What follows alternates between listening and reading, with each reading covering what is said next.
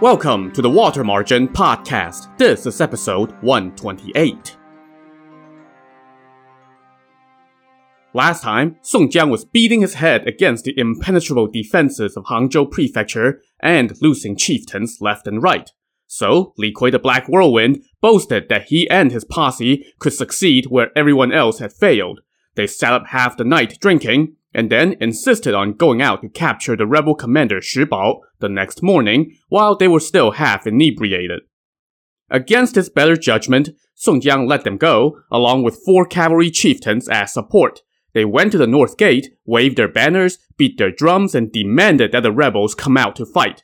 Li Kui gripped his twin axes and stood in front of the cavalry. Next to him stood Bao Xu, the god of death, holding his saber and glowering, ready to kill. Beside them were the 2 shield bearers, Xiang Chong and Li Gǔn, each hoisting a shield with 24 flying daggers and gripping a steel javelin.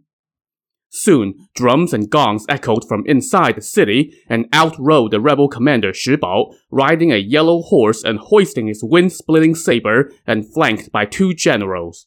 As soon as these 3 rode out of the city, Li Kui let out a mighty roar and charged forward with no fear. In the blink of an eye, he and his posse had dashed to right in front of their foes. Before Shi Bao could take a swing at them, Li Kui had already sliced off his horse's legs. But, unlike other foes who had met their end in that situation, Shi Bao quickly leaped off his falling horse and ran and hid within his own lines. Bao Xu, meanwhile, cut down one of the 2 rebel generals with one swing of his saber, and the 2 shield bearers let fly their daggers. Buoyed by this display, Song Jiang directed his forces to charge, but when they got to the foot of the city, they were met by a fierce bombardment of logs and boulders from above. Fearing more losses, Song Jiang quickly ordered his troops to fall back. But Bao Xu had already charged into the city. Unbeknownst to him, though, the rebel commander Shi Bao was hiding right behind the gate. As soon as Bao Xu set foot inside the gate, Shi Bao cut him in half.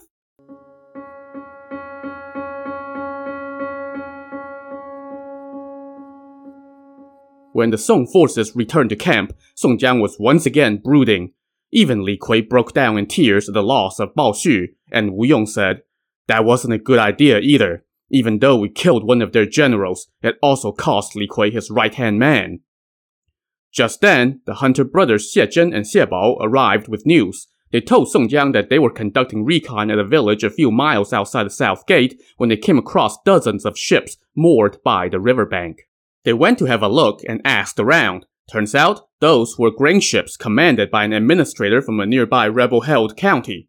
Xie Zhen and Xie Bao were going to kill him, but the administrator wept and begged them for mercy, saying, "We used to be citizens of the Song, but Fang La is crushing us with levies, and if anyone refuses to pay, their entire family would be killed. We were hoping that we would see peace again now that the heavenly troops have come to pacify the rebels. But who knew we would run into even more calamity?" The Xie brothers were moved by this guy's sincerity and decided to spare his life. He then told them that Fang Tian Ding, the overseer of Hangzhou and the eldest son of the rebel emperor Fang La, had issued a decree that all the surrounding villages had to clean out their grain reserves and hand over a total of 50,000 bushels of white rice. This guy was put in charge of the convoy and was on his way to Hangzhou to deliver the first shipment, about 5,000 bushels, but he did not dare to go any closer because of the current fighting there, so he was laying low at that village for the time being. Wu Yong the strategist was delighted by this intel. "This is a heaven-sent opportunity," he said. "We will succeed thanks to those grain ships."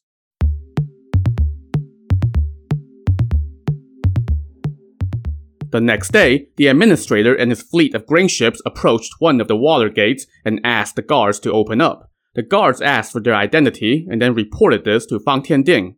He sent one of his generals out to inspect the ships. The general took a look and reported back that everything seemed to be on the level. The only people on those ships were the rowers and their wives. Just to be safe, Fang Tian Ding sent out 6 generals at the head of 10,000 men to keep watch over the northeast corner, just in case Song Jiang's forces tried anything. It didn't take long for the administrator and his rowers to transport the grain into the city, and then the rebel generals brought their forces back inside. Just in time too, because they could see Song Jiang's forces coming in the distance. The Song army arrived after the grain had all been delivered, and they now surrounded the city, setting up their lines about a mile off. Around 9 p.m. that night, a string of cannon shots suddenly rang out from a hilltop inside the city, and soon fires broke out all over. Fang Tian Ding was shocked when he got the news, and since he did not know how big an enemy force had penetrated the city, he hurriedly donned his armor and got on his horse. By then, the guards at the gates had already fled for their lives, and Song Jiang's forces were in the process of breaching the gates. So, as you may have guessed, the rowers on the grain ships were actually chieftains, including the three female chieftains who posed as rowers' wives. Among them was Ling Zhen, the sky-quaking thunder, and he was the one who set off the cannon blasts in the middle of the night, while the others set the city on fire. While Song Jiang's land forces were storming into the city, the navy on the west side, commanded by Li Jun, the river dragon, was also advancing. They seized the harbor along the lake, and the ships docked there, and then rowed across the lake to the city, where they then went on land and seized the various water gates.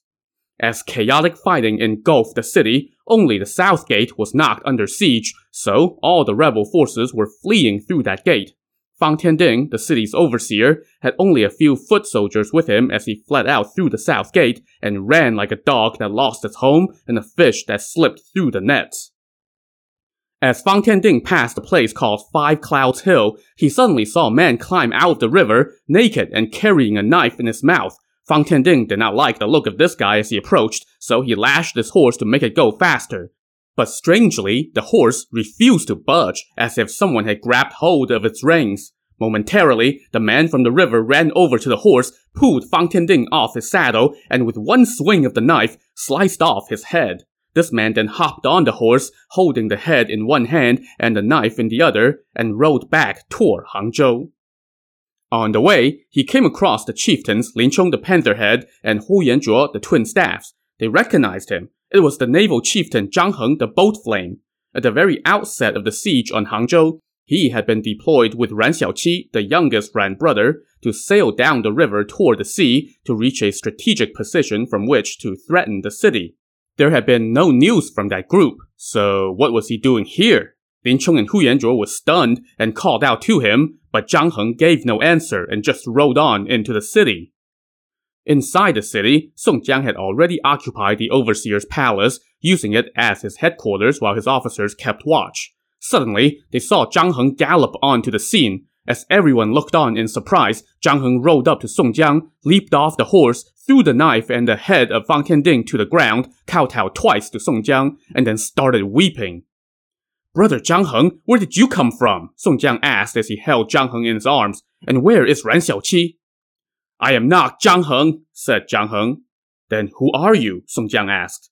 "I am Zhang Shun. I was killed outside these gates by arrows and javelins. My spirit was drifting around these waters, but the Dragon King of West Lake took pity and made me a god in his palace. Today, when you sacked the city, my spirit followed Fang Tian Ding as he fled. When I saw my older brother Zhang Heng in the river, I possessed his body, came ashore at 5 Clouds Hill, killed this rebel, and brought his head to you." When he finished speaking, Zhang Heng suddenly collapsed. Song Jiang helped him up and brought him around. As he opened his eyes again, Zhang Heng was stunned to see Song Jiang, the other officers, and all the soldiers standing around. "Brother, am I in the underworld?" he asked. Song Jiang wept and told him, "Just now, your brother Zhang Shun's spirit possessed your body and killed Fang Tian Ding. You are not dead. We are still all living. You must be strong." "Wait, does that mean my brother is dead?" Zhang Heng asked. "Zhang Shun tried to sneak into the city through the water gate and start a fire," Song Jiang told him, "but he was discovered outside the gate and killed by arrows." When Zhang Heng heard that, he cried, "Brother!" and collapsed again. His limbs hung limp, and his eyes were tightly shut. Song Jiang and the others rushed to revive him, and he finally came to after a long while. Song Jiang told his men to help Zhang Heng to a room to rest before they would ask him about what happened to his expedition.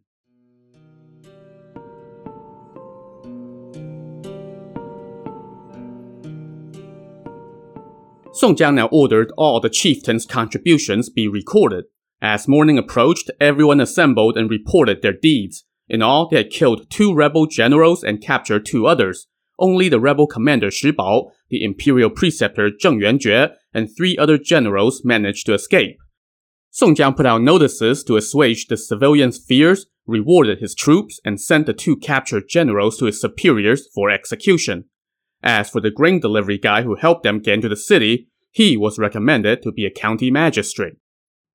As all the officers were catching their breath, word came that the youngest Ran brother, Ruan Xiaoqi, had just climbed ashore from the river and was coming into the city. Song Jiang summoned him and asked what happened with his expedition down the river. Ruan Xiaoqi said, "I went with Zhang Heng, Houjian the long-armed ape, Duan Jingju the golden-haired hound, and some sailors. We found some ships along the coast and set sail. We were hoping to steer the ships inland up the Qiantang River, but the winds and tides drove us out to sea. When we tried to get back, we ran into a gale that capsized our ship, and everyone fell into the sea. Houjian and Duan Jingju didn't know how to swim, and they drowned. All the other sailors just scattered and fled for their lives. I alone swam back and was swept by the tides to a hill. There, I saw Zhang Heng in the river off 5 Clouds Hill. I waited for him to come ashore, but then he disappeared again. Last night, I saw the city erupt into flames and heard the cannon shots. I figure you were fighting in the city, so I came ashore. Has Zhang Heng arrived?" Song Jiang recounted what happened with Zhang Heng, and then told Ruan Xiaoqi to go see his two brothers and resume his duties as a naval chieftain. He then ordered the navy to go collect all the ships from the river and prepare to advance on their next target. Still thinking of Zhang Shun, the white streak in the waves, Song Jiang now went to the gate where he was killed and erected a temple on the bank of West Lake in his honor and personally offered sacrifices to him. But Song Jiang wasn't done. Thinking of all the chieftains that he had lost since the campaign began, he fell into a deep melancholy. He went to the local monastery and held a 7-night service to mourn the lost souls and erect altar tablets in their memory. After the service, Song Jiang ordered that all the imperial regalia in the overseer's palace be destroyed, since they were symbols of treason. All the gold, silver, and other valuables were distributed to the soldiers. The civilians of the city, meanwhile, feasted in celebration as they rejoiced in the, restoration of peace. While the city celebrated, Song Jiang and Wu Yong began planning the attack on their next target, Muzhou Prefecture. It was now the end of the 4th month of the year, and while they were planning, they got a visit from a deputy district commander and an envoy from the emperor. Song Jiang and his officers welcomed the visitors into the city, and the envoy read the imperial edict, which said, "To Vanguard General Song Jiang and company, you all have rendered great service time and again in the expedition to pacify Fang La. We are therefore bestowing 35 bottles of imperial wine and 35 sets of silk clothing to your senior generals. For your junior generals, we bestow boats of satin." When Song Jiang heard the edict and saw the 35 bottles of wine and 35 sets of silk clothing, he couldn't help but tear up. The imperial court did not know. It did not know about the heavy casualties his band of brothers had suffered. It did not know about all the chieftains, senior or junior, who had been lost since the campaign began. It only knew that Gongsun Sheng, the Taoist priest, had left before the campaign and had sent rewards for 35 senior generals, even though there were now no longer 35 senior generals, and many fewer junior generals too. When the envoy asked why he was crying, Song Jiang informed him about the losses, and the envoy promised to tell the emperor when he got back to the capital. Song Jiang then held a banquet to welcome the envoy and the deputy district commander. All the officers sat down according to rank, received their imperial wine, and expressed their gratitude to the emperor. As for the deceased officers, their wine and clothes were kept. The next day, Song Jiang took a bottle of imperial wine and a set of silk clothing to Zhang Shun's temple and presented them to his spirit, putting the silk clothing on the clay figure in his likeness. The rest of the imperial gifts for the deceased were then cremated. The envoy left after a few days, and soon, 12 or so days had passed, and word came from military governor Zhang telling Song Jiang that it was time to get back to the campaign. Next up were two targets, Muzhou Prefecture and Shezhou Prefecture. From Hangzhou, they could go along the river and reach Muzhou, but they would have to take mountainous back roads to reach Shezhou. Song Jiang and Lu Junyi decided to draw lots to see who will attack which city. Song Jiang ended up drawing Muzhou, while Lu Junyi got Shezhou. Fang La's rebel lair is in the caverns of Clear Stream County in Shezhou, Song Jiang told Lu Junyi. "So, once you have captured the prefectural seat, garrison your troops there, send me an urgent message, and we will arrange a date to attack the rebel lair together." They then divided their forces and officers. Song Jiang would lead 36 chieftains to attack Muzhou Prefecture by way of Black Dragon Ridge. Lu Junyi would lead 29 chieftains and make for Shezhou Prefecture. This, however, did not include 8 chieftains. You see, a plague was ravaging Hangzhou at the time, and 6 chieftains had fallen ill. These were Zhang Heng the Bold Flame, Mu Hong the Unrestrained, Kong Ming the Hairy Star, Zhu Gui the Dryland Crocodile, Yang Lin the Multicolored Leopard, and Bai Sheng the Daylight Rat. So Song Jiang had to leave them behind to recuperate, and he left Mu Chun the Little Restrained and Zhu Fu the Smiling Tiger to look after them. While Song Jiang and company prepare to continue their campaign, let's jump on over to the base of their enemy, the rebel emperor Fang La. One day, Fang La held court in his palace in the Bangyuan Caverns in Clear Stream County. His left prime minister stepped forth and said, "The Middle Kingdom is the land of Confucius. Now, I have met a talented man from there named Ke Yin. He is skilled in both military and civil matters, intelligent and brave, well-versed in the ways of heaven and earth, all the religions and schools of philosophy. He was drawn here by the emanations of an imperial emergence and is waiting outside the palace for your summon." Fang La immediately summoned this rare gem of a man, and that Ke Yin entered, kowtowed, hailed Fang La as emperor, and then approached as instructed. Fang La took a look at him and was quite impressed by his uncommon appearance, which bore the air of someone from an imperial lineage. "Sir, you said you were drawn here by the emanations of an imperial emergence. Where are those coming from?" Fang La asked. Ke Yin replied, "Your servant came from the Middle Kingdom. My parents have both passed away, so I have dedicated myself to my studies and carrying on the teachings of my masters. Recently, I have been observing the night sky and saw the emperor's star shining brightly over this region. So, I made a long journey here to the southlands. Then, I saw a 5-color imperial globe rising from Shezhou Prefecture. Now, I have gazed upon your majesty's royal visage. You possess the prowess of dragons and phoenixes, and your face resembles the sun. Truly, you are the manifestation of that glow. It is my greatest fortune to meet you." At that, Ke Yin kowtowed again. Fang La now said to him, "Even though I control the southeast, recently Song Jiang has been invading my territory and is closing in on my location. What should I do?" Ke Yin replied, "I have heard the ancients say, easily obtained, easily lost, arduously gained, strongly held. Since your majesty launched your enterprise, you have gained many prefectures without trouble. Even though you are currently being invaded by Song Jiang at a number of places, the tide will soon turn in your favor. Your empire will not be limited to just the Southlands. One day, the Middle Kingdom will also belong to you, and then you will enjoy boundless happiness. Even the great Han and Tang dynasties would not be your equal."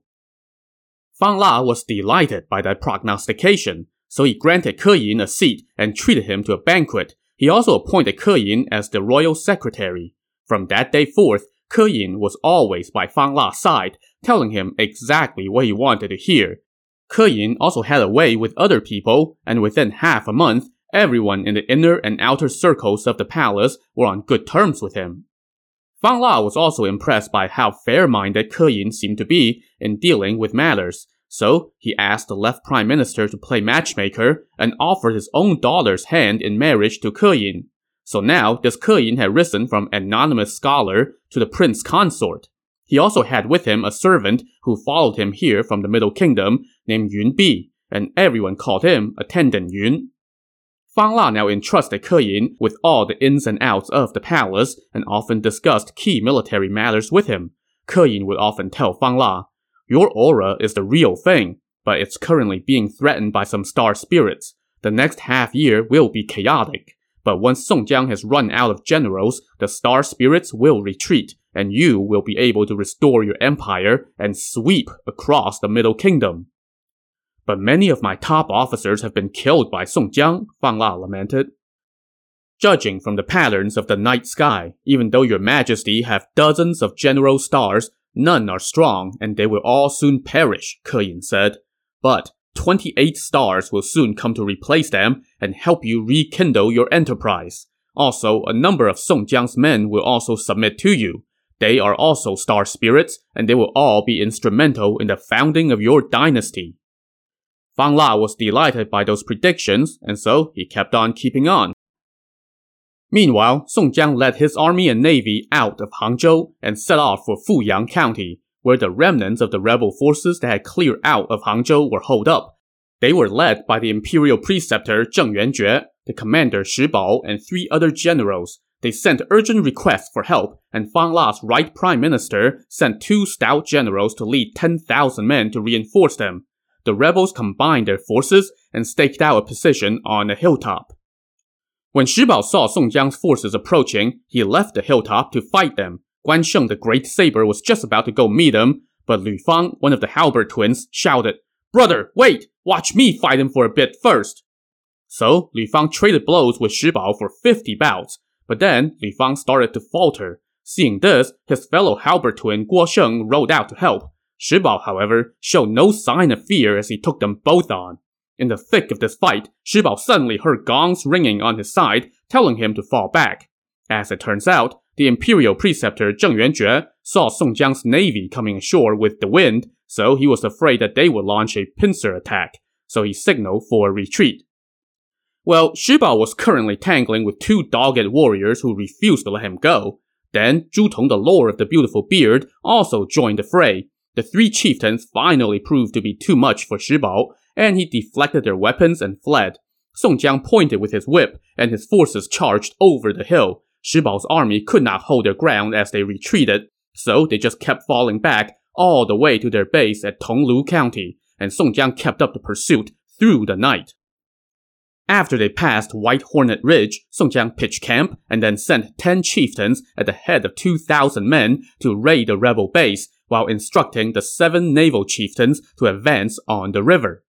The raid on the rebel base went smashingly. Around midnight, the rebel commander Shi Bao and the imperial preceptor Zheng Yuanjue were discussing military matters when suddenly a cannon shot pierced the night. As they rushed to their horses, the rebels saw torches coming from 3 sides, so they just fled behind Shi Bao's lead. The 3 Song raiding parties converged on the rebels and captured one of the rebel generals while setting the base on fire. Upon receiving word of the successful raid, Song Jiang moved his troops up to the rebel base and garrisoned them there. He rewarded the chieftains and sent the captured rebel general to his superiors for execution. The next day, Song Jiang's forces advanced to the foot of Black Dragon Ridge. Muzhou Prefecture lay on the other side of the ridge, but crossing the ridge was not going to be an easy task. The rebels had fled up the mountain and were garrisoned behind their pass. This Black Dragon Pass bordered the Yangtze River and was protected by steep ridges and raging torrents. To see how Song Jiang will try to cross the ridge, tune in to the next episode of the Water Margin Podcast. Also on the next episode, the rebel forces appealed directly to their emperor for help. So join us next time. Thanks for listening.